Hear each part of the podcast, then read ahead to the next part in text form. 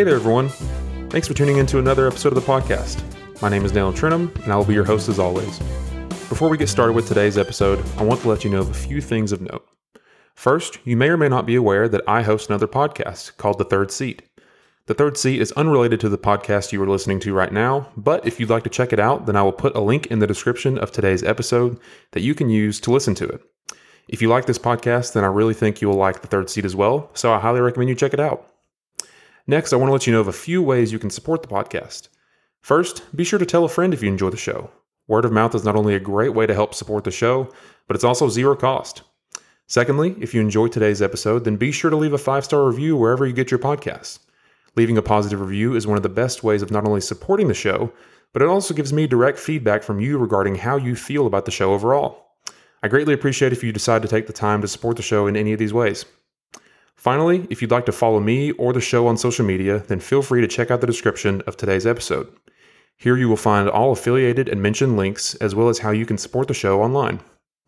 As always, I want to thank you for tuning into and supporting the show. It really means a lot to me, and I hope you enjoyed today's episode as much as I enjoyed making it for you.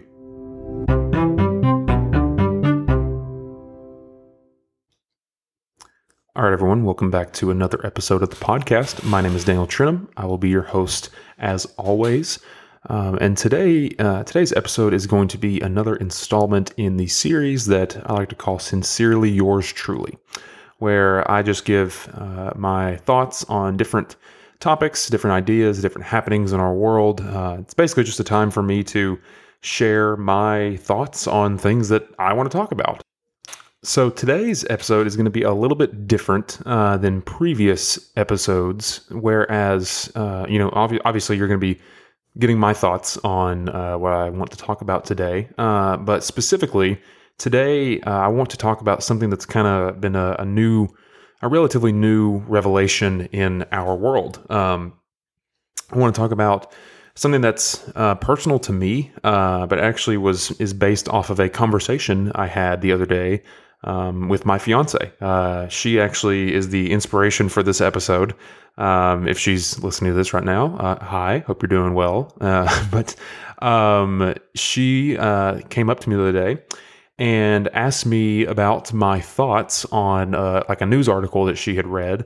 Um, and I obviously gave her my thoughts, and I've just been thinking about that ever since and decided to turn it into a, a full uh, length episode because I felt like I still had some things I wanted to say uh, and decided to go ahead and put it in this format. So um, today I'm going to be talking uh, relatively at length um, about an article uh, that was recent that recently came out, um, and this article that I'll be referencing uh, is from Reuters, and the uh, it, it's from a, a, statement that came from the American Academy of Pediatrics, um, where uh, the headline of the article says U.S. experts recommend weight loss drugs for obese children. And uh, in this episode, I want to talk about it a little bit, uh, about a little bit about my own experience uh, dealing with with weight loss and uh, you know the, our our own image of our own bodies. Um, and I want to reference a few different articles and things just to kind of give my thoughts on this and uh, you know, just put it out there for you to hear. So before we start, I do have a couple things I want to say real quick. Um, first off, I want to uh, make abundantly clear that uh, I am not an expert on any of these things that I will be talking about.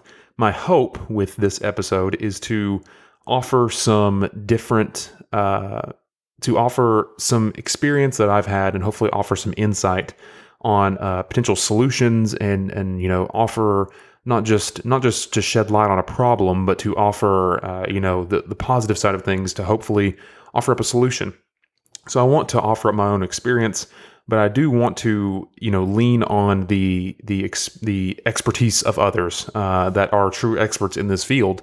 So I will be uh, you know reflecting on some different articles some different statements and studies that have come out. Uh, but I want to I want to encourage you, the listener, to take everything I say with a a big grain of salt. Uh, I am not again I'm not an expert in everything I talk about here, and you know the things I talk about are purely going to be based off of what I'm reading uh, and what uh, experience I have. Um, and what I to believe, what I believe to be, you know, an honest uh, attempt at a solution in my part. Um, so yeah. Also, I'll be referencing a couple different articles and studies. So those articles uh, and studies will be linked down below. So if you would like to check any of the things that I'm looking at, uh, then feel free to head down there, find the links for those articles, and you can see what I'm reading uh, and, and draw your own conclusions from it if you like. Um, and one more thing, I will try my best uh, not to make this too wordy, not to make this too article heavy. I don't want to just read the article out for you and just have you listening to me reading an article. So there will be a little bit of reading uh, the different parts of these articles, but hopefully my goal here is to re- you know reference these articles where necessary and then offer uh, my own experiences and insights based on what these articles say. Um, so, with uh, all that out of the way, I want to start with a little bit of a personal story of mine. So, I know that I've mentioned this on the show before, um, but I would say so. I'm at the current recording uh, time of recording this episode. I am 22 years old, um, and I would say for the first 18, 18 and a half years of my life, um, I had a very uh, unhealthy relationship with my body, with the food that I ate, with um, you know exercise in general, and just all the activities that you do in in a physical sense. Uh, I did not have the greatest relationship with that, and so because of that, growing up, I, uh, for one, I've always been kind of a, a larger guy. Uh, I've always been one of the, the taller, tallest guys, kind of in in the room that I walk into. Uh, I am currently six foot three. Uh, about you know, i have always been kind of a big guy, and so add on to the fact that I uh, add on to the fact that I did not have a great relationship with food. Uh, I t- I tended to obviously not know how kind of uh, from a macronutrient standpoint how food truly worked. Um, but also I didn't I had I, I had a bad habit of uh, you know whenever I would eat, I would frequently overeat. I would snack a lot, uh, and whenever I did eat, it would be not necessarily foods that are considered to be good for you, but things uh, that you know uh, are quite the opposite. You know, you can think of sweets and chips and junk food and stuff like that that is generally considered to be not the greatest uh, option of food. And so, because of this, uh, as I grew up, I really was, for most of my life, uh, a large portion of my life, I was uh, generally considered overweight. Uh, I wasn't really at a point where I felt confident in my own physical appearance. Uh, and I just wasn't really happy with my body and just the way that I felt. And this was something that I had just kind of chalked up to the fact that, you know, in my mind, there were people that did struggle with their weight, and there were people that didn't. And sadly, that was just the the hand that I was dealt. Uh, you know, I, I I just had to deal with the fact that I was going to be one of those people that struggle with it, and that's just the life that I had to live. And looking back, and and now, kind of with with a more mature perspective, I know that uh, there are people in this world that you know you know we're all all built differently. Um, we all have different genetic makeups. And because of that, some people legitimately do have uh, an easier tendency to put on weight. Uh, and some people are uh, not as, they, they don't put on weight as easily. So everybody's differently from a genetic standpoint. Uh, some people can eat a lot of food and they never see it. And some people can eat a little bit of food and, and they feel like they just gained weight right then and there. Um, so we're all different and we're all, and, and I am no expert in this field to tell you the kind of breakdown of all of that. But I do know that we are all genetically different and that some of us are going to have a harder time dealing with our physical bodies than others do. And so I say all that to say that I have some experience in the field of being a, a adolescent and also a young adult in the sense where you aren't happy with the way that you look. You aren't happy with your health. You you feel like you're fighting an uphill battle that uh, that is just too too much for you to bear. Um, and so, thankfully, now I am at a point where I'm much uh, happier with my body. I'm much healthier. Uh, I have much healthier habits, and there's a myriad of reasons why. But I don't necessarily want to jump into that today. Um, I want to kind of use my experience and the the experiences I've had and the things that I've learned and reflect them on this uh, news headline that has come out recently. So Um, the reason why I say all of that is because of this uh, conversation that I had with my fiance based on this news article that came out. So, as I mentioned in the beginning, I will reference all of these uh, articles in the description. So if you'd like to check them out, they will be down there. But I want to read a, a little bit on this article. It's a Reuters article, and the headline says U.S. experts recommend weight loss drugs for obese children. And I'll just read the first little bit here. Uh, it says on January 9th, the American Academy of Pediatrics on Monday recommended use of weight loss drugs in children ages 12 years or older for treatment of obesity, which impacts about 14.4 million kids and adolescents in the United States and can lead to serious health complications. It then goes on to say the new guidelines, the first in over a decade, focus on a treatment of obesity as opposed to prevention. And then it gives you a quote here and it says, I think they are important because there are a number of misunderstandings about exactly what causes obesity. And there are some unintended biases, even by medical providers, with regard to childhood obesity. And that quote came from Dr. Mark Michalsky. Michalsky, I'm not sure if I pronounced that correct, uh, of the Nation Nationwide Children's Hospital in Columbus, Ohio, who is a co-author of these guidelines that I just gave you. And so this came out uh, on, I believe it was Jan- January 9th.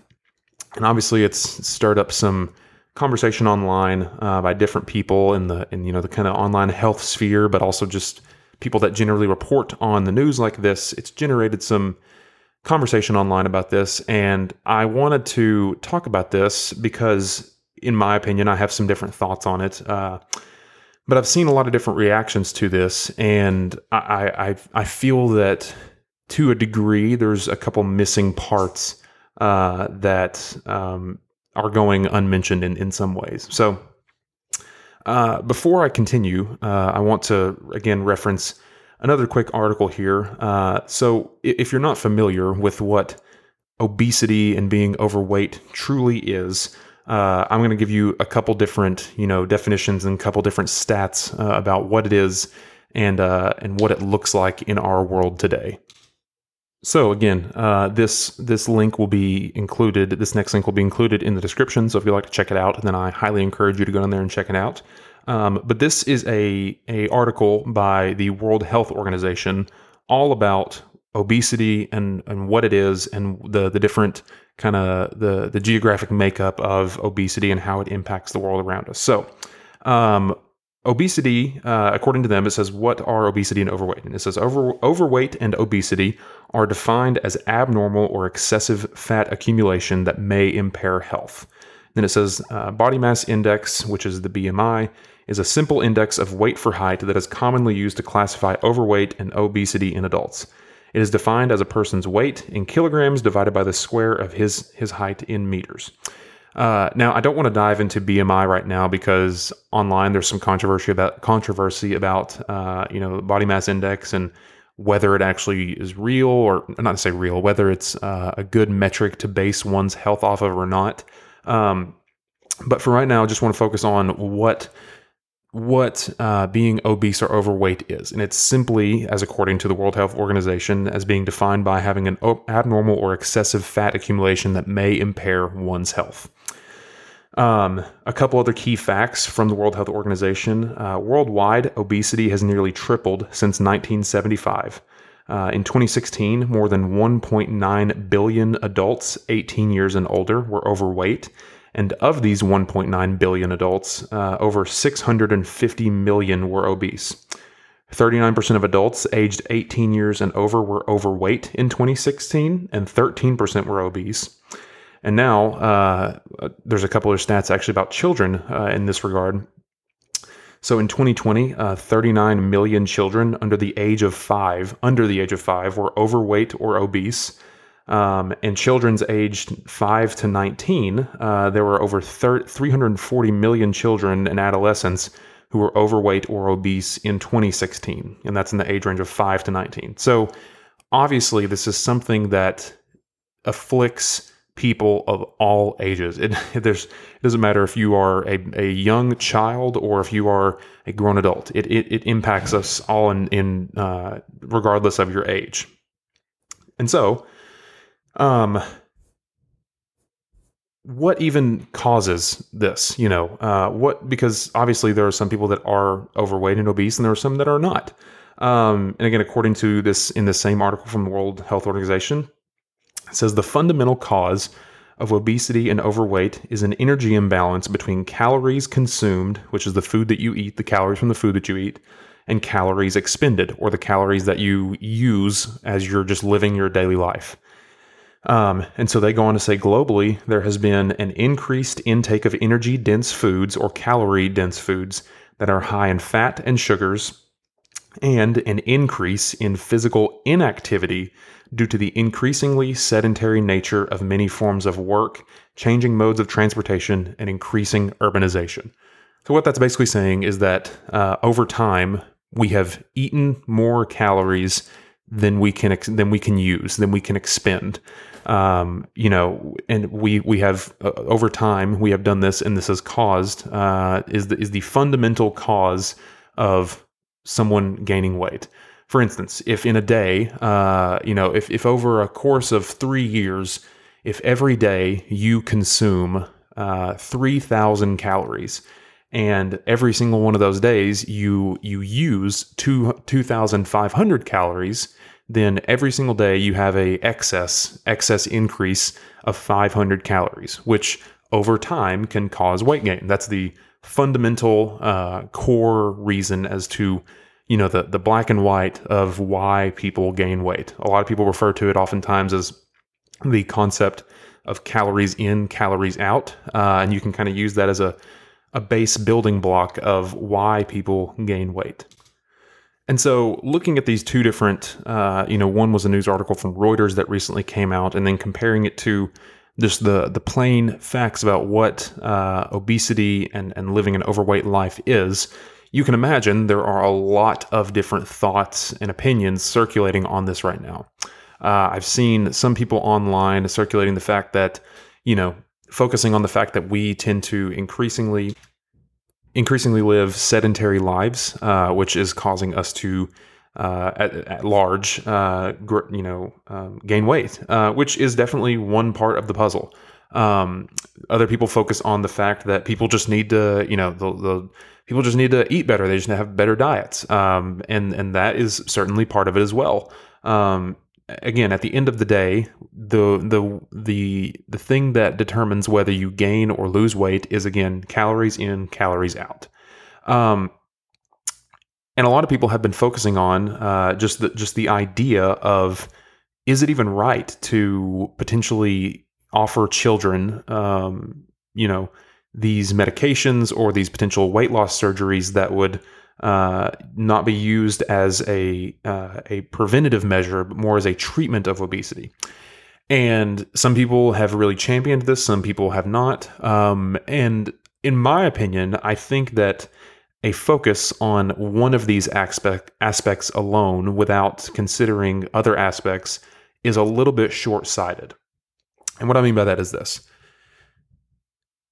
I believe that regarding um, you know the the use of weight loss medications or weight loss surgery or any kind of preventative measure uh, or um, excuse me any kind of uh, non-preventative measure but rather a treatment measure uh, r- regarding obesity in children is not necessarily a bad thing.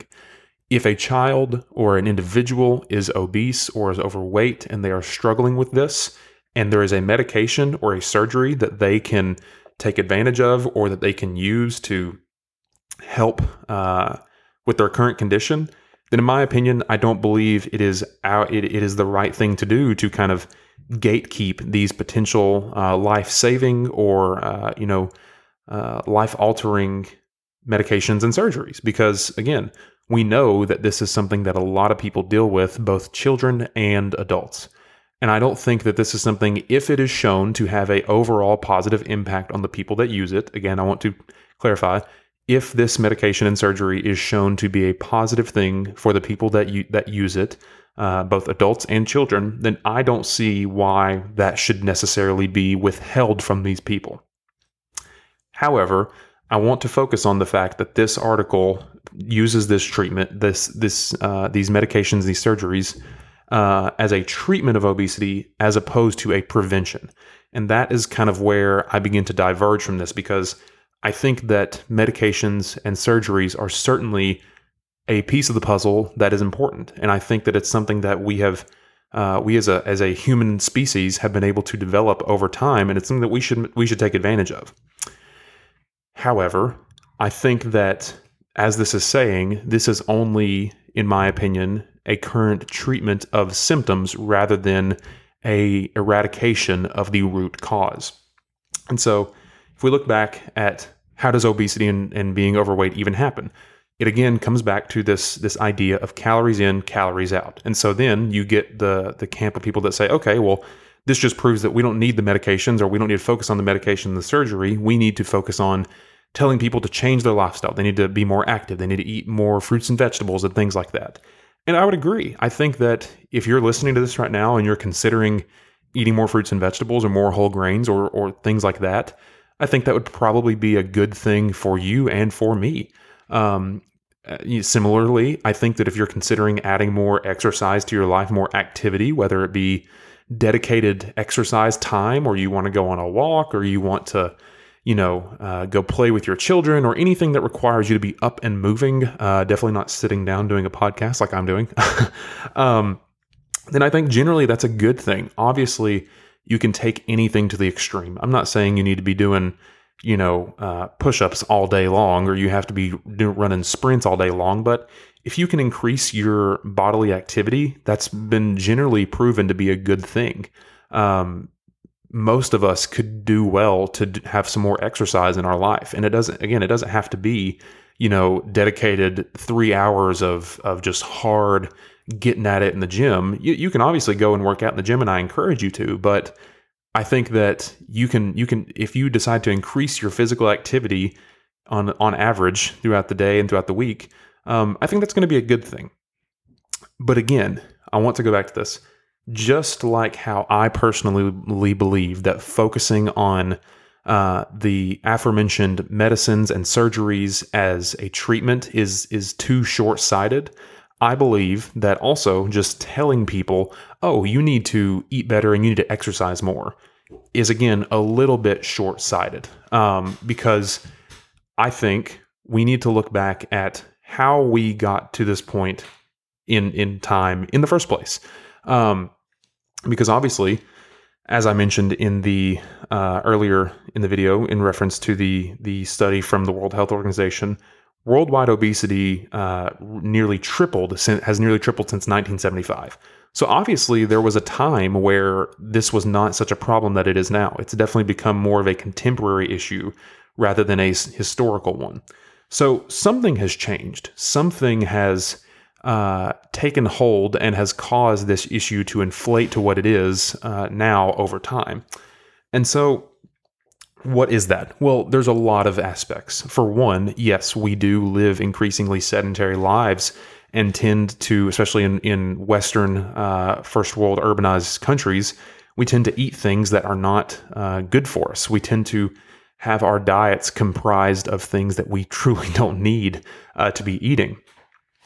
Um, and along with this, we can tend to focus too much on the treatment measures rather than preventative measures. However, one aspect of this whole conversation that I believe hasn't really been talked about, at least I haven't seen it talked about, is where our food is even coming from in the first place. Because again, if you look at why obesity happens, and if you look at why people become overweight, it is because they consume too many calories and do not expend enough. And when you are eating foods that are dense in calories, you know, you think of, you know, little cakes or something like that, it's very easy to just throw back a bunch of calories that don't really satisfy you. Um, how did these foods become such a prevalent part of, of our standard plate, of our standard diet? Um, well, you may or may not be surprised to know uh, that there's a reason why whenever you go into a gas station, the things that you find on the shelves at cheap prices that are uh, seem like we can't get enough of them are sodas and uh, are chips and are things that uh, are are things that are made of a lot of the same ingredients. I can virtually guarantee you, if you go to any local corner store or any uh, gas station or any you know grocery store, if you check out the uh, the aisles within it, you're going to see uh, the middle aisles. You're going to see a lot of foods that are uh, that have a long shelf life, that have been prepared in a very uh, complex way in probably a factory somewhere. Talking about your sugary cereals, your chips, your uh, your your pre-packaged meals that are you know the, all of these things you will find an abundance of them at these different stores and for relatively low prices. Um, you can go to the store and get a box of uh, you know of of uh, non name brand macaroni and cheese for like sixty cents or something. Um, however, there's other you, you know you can't buy a pineapple for for more than for less than two dollars.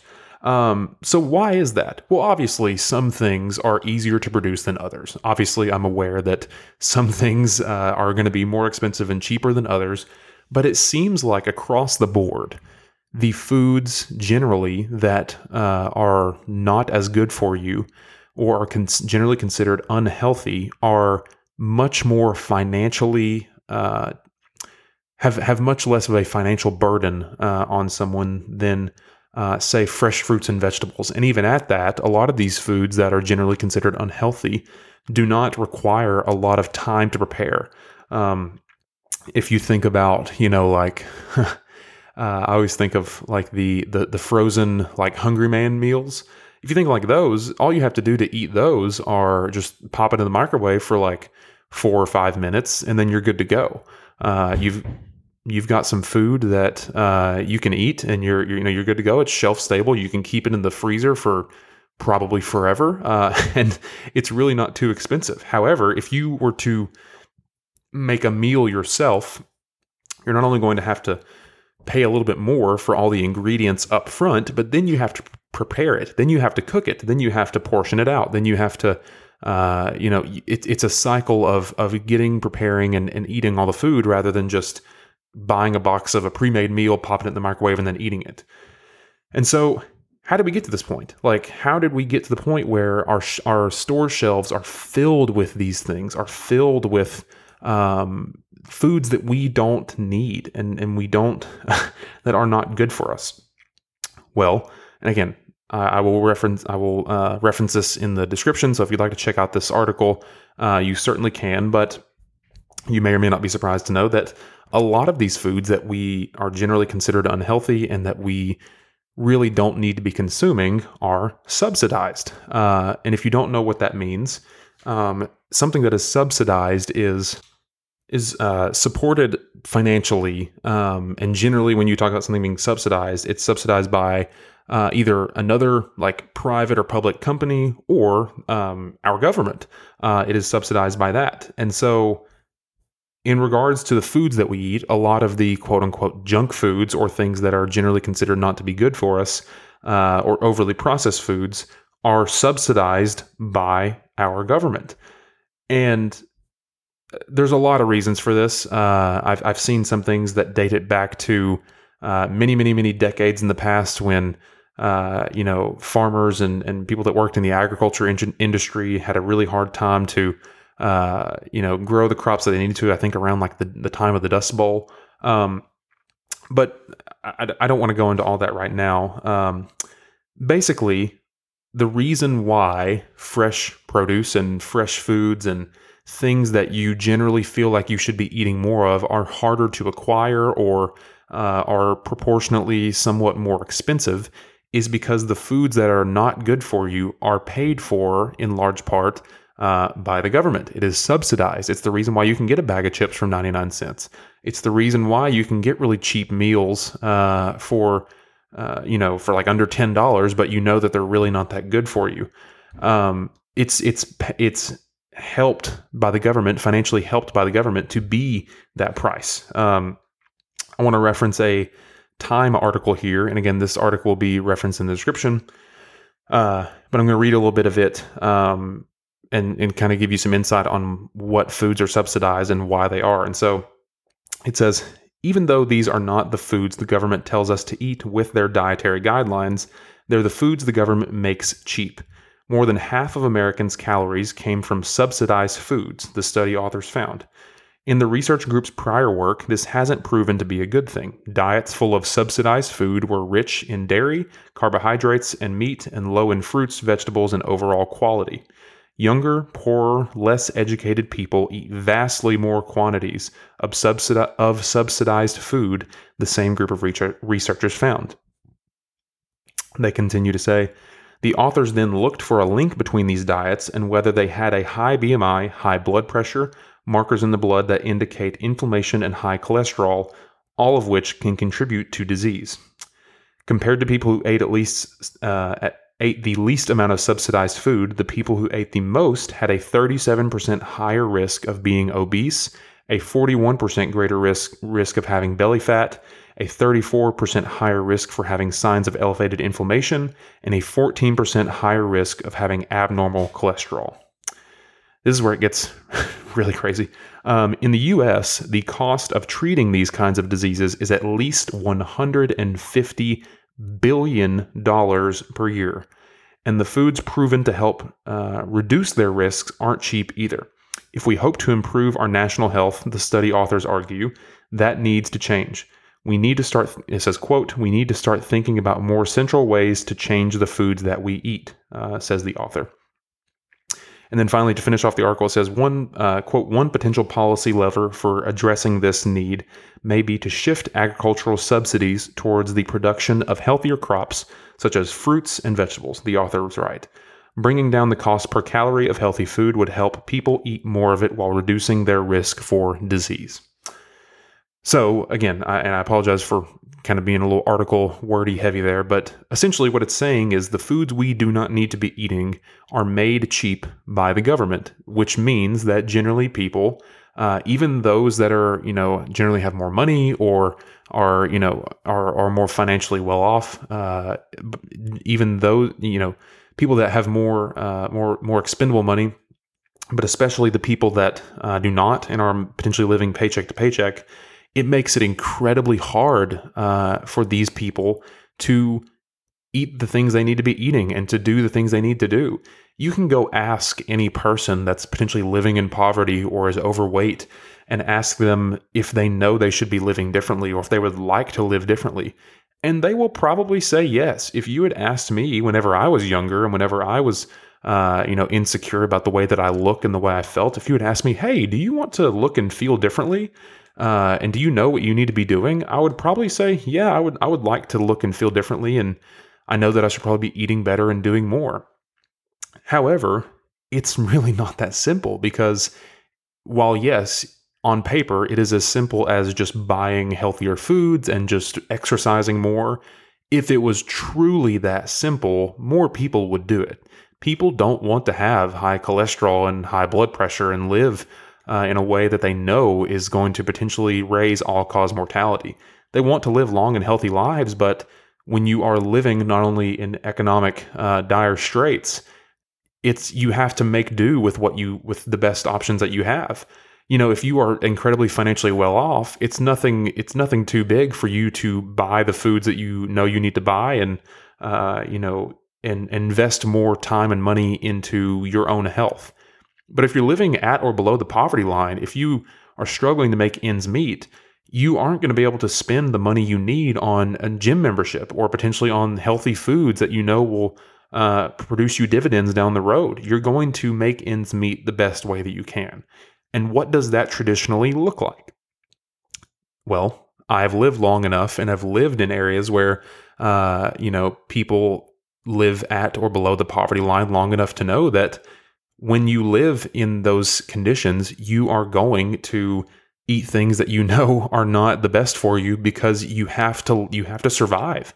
You only have so much so many financial resources and so much money to use on these things that if you don't you will literally starve. It's the reason why when when uh, you know a, a new college student starts college why they always say you know you'll gain the freshman 15 it's because whenever you start college, generally speaking, most freshman college students do not have uh, a vast pool of money that they can just use all the time or time to cook uh, the food that they would like to cook. And because of that, they have to eat uh, the food that is provided for them on their, their college campus.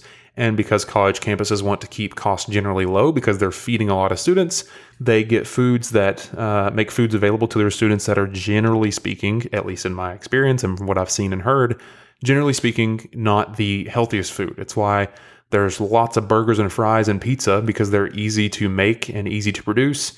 Uh, and since a college student doesn't have a lot of money and time, they're just going to kind of eat that up all day long. And yeah, that's that's a recipe for gaining weight. Um, now, do you blame the student for not eating better foods? Do you blame the college for not providing better foods? What what do you do? I don't know if you necessarily blame any of these these entities. I think rather you need to we have to look at it in its totality. Yes, there is individual responsibility.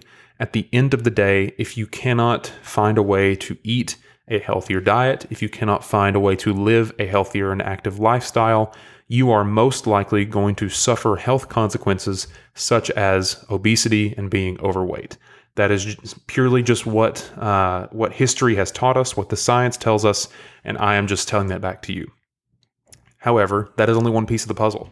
If you live in a place where you are trying to provide for a large family and you don't have much disposable income and you live in an area where fresh fruits and vegetables and foods that in, and lean meats and things that you know you should be eating are not easily available, or if you're living in economic downturn, then yeah, you're going to make ends meet the best way you can. You're going to stop and get the KFC family meal because it's cheaper and you can provide for your family. And I, I understand why you have to do that.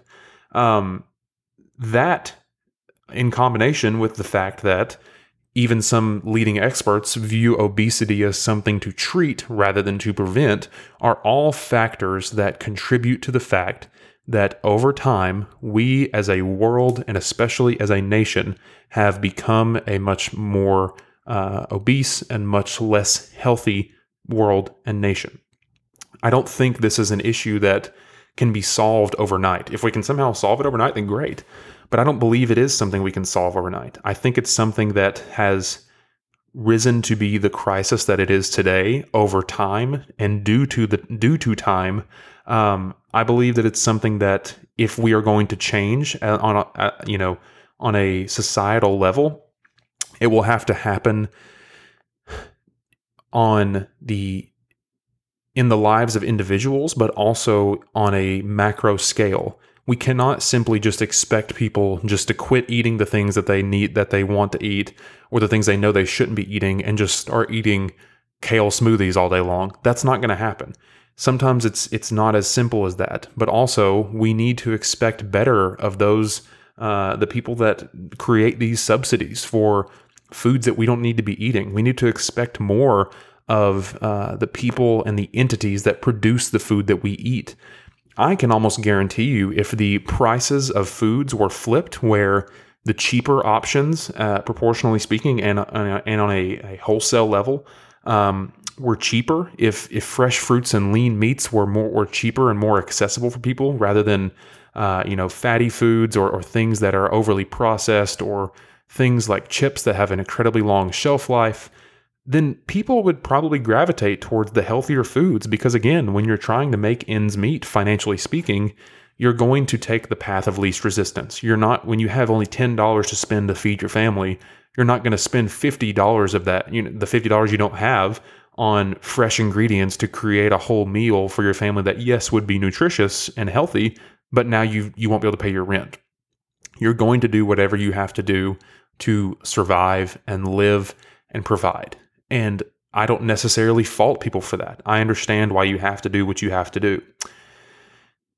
Historically speaking, we know that if we want to change things, if we want to encourage people to stop doing things that they don't need to do, then we put measures in place to do that. Um, a great example is things like uh, things that generally we we don't want to do individually, or we know that people should do less of.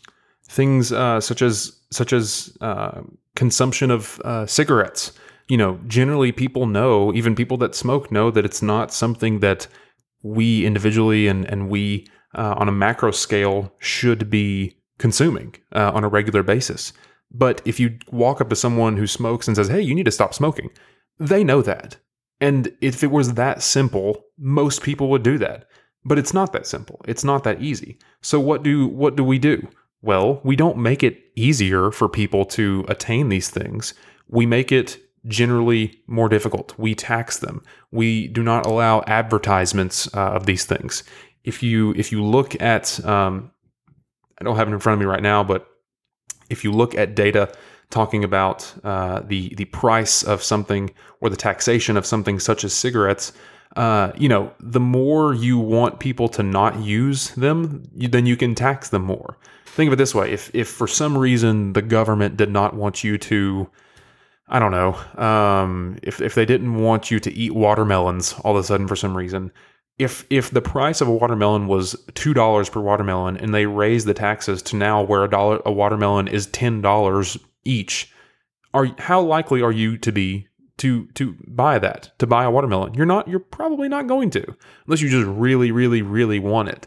And that's what we do. We do we put things in place to mitigate the desire and the uh, the actual use of these things because we know that on a broad scale and individually we don't, the negative ramifications of using these things are not good. So, my question is why do we not hold these same individuals that put these policies in place uh, to the same standard whenever we, you know, subsidize these uh, these these foods that we know that we do not need to be eating? Everyone knows, and there's even government websites stating that we should eat you know, they'll have a list of things we do need to eat and don't need to eat. We know the things we need to be doing, but our actions do not prove that. Uh, we we subsidize the things that we don't need. We make the things that we don't need easier uh, and more easier, easily attainable, uh, and make the things that we do need harder for people to get access to. Which is why, again, I will go back to the fact that if you go and visit any person living in poverty, they're probably not going to be eating fresh salads every single night. They're going to be eating the things that they can afford. And when the things that you can afford are things that are terrible for you, you're going to sadly suffer the consequences of doing that. Is that the fault of the person? I don't believe it necessarily is. I think, yes, there is individual responsibility, but I do also believe that there is uh, responsibility on a macro scale for us to do something different as a, as a country, as a society, uh, and as a world. So, to come back to the first article uh, that I talked about from Reuters, Childhood obesity continues to rise. Adult obesity continues to rise. We know this is going to continue to do. Uh, this is this is continue continually going to happen, um, and we shouldn't be surprised by the results. Uh, you know whether it's actually attributed to Einstein or not, I have no idea. But the, as the quote goes, insanity is doing the same thing over and over again and expecting different results. If we continue to do the, do the things on an individual and macro scale that we have always done then yeah, we're going to continue to see these chronic diseases and these uh, you know cases of obesity in children and young adults and and uh, and ages beyond that to increase. We shouldn't be surprised by that. And I don't necessarily believe that having prevent you know uh, uh medicines that are treatments such as surgery or uh, medications are necessarily a bad thing. If they are proven to be good and beneficial for the people that need it the most, then I say go for it. I don't I don't want to withhold things from people that uh, that truly need it. However, we cannot view each of these puzzle pieces as the only factor, as the factor. Just like how these tr- these medicines that are treatments and these surgeries that are treatments are purely that, we have to look at other factors as well we have to look at the fact that we live sedentary lifestyles. And so, what do we say to that? Well, we need to encourage people and to live more active lifestyles. We need to find ways to uh, make active lifestyles more readily available to people. But then, how do we tackle the fact of the matter that people tend to not eat things that are good for them?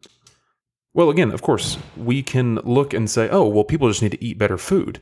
And yes, that is part of it. If if I willingly buy something that is that is uh, you know not good for me and I can do the do something different, then that's on me. That's my individual choice. But I am inclined to believe that if we make things that are healthier, make things such as fresh fruits and vegetables and lean meats more readily available to people through, you know, subsidies rather than subsidizing things that are bad for us, but rather subsidizing things that are good for us, I think not only the odds of people consuming foods like this will increase, but we will see a decrease in the uh, rates of obesity and the rates of chronic diseases such as high blood pressure um, and, and things of that nature. I believe that all of these things are pieces to the same puzzle. And if we focus too much on one singular piece, then we will miss the whole picture. Yes, all of these pieces are incredibly important, but you can't just tell someone, oh, you need to eat better, or oh, you need to exercise more, or oh, you just need to take this medication. Those are pieces to the puzzle. However, I believe that they are pieces that complement each other, and we need to focus on how we can do better collectively rather than just one piece of the puzzle. I hope that all this made sense. Uh, and I know that I referenced a couple different um, articles here. And so, as I mentioned, I will link these down in the description. So if you would like to check them out, read them for yourself, um, then go down there, check them out. I highly recommend you give them a quick read and see what your thoughts are. Um, again, I, I believe that this is something that affects all of us to one degree or another. But obviously, most of us are not experts in this field. So, as I said, take everything I said with a grain of salt, and I challenge you to go and check out uh, these articles for yourself, and and you know, let me know what you think. Do you believe that um, you know my kind of babbling here has has made sense? Uh, is it something that you know uh, that you agree with, or do you have a different opinion? Uh, I would love to hear from you. So, if you have any thoughts or questions on this, uh, don't hesitate to reach out uh, to me. Obviously, there will be these links down in the description, but there will also be uh, a link to contact myself and the podcast uh, down in the description. So if you'd like to check out these articles, uh, then feel free to head down there. Along with that, any other links, such as social media links uh, or contact links, will be in the description. So if you'd like to check those out, head down there, check it out, uh, and I would love to hear from you. But with all that being said, I think that is uh, all I'd like to talk about for today's episode. So I want to thank you for tuning in. Thank you for listening to and supporting the show as always. And I will catch you all on the next episode of the podcast. Goodbye, everybody.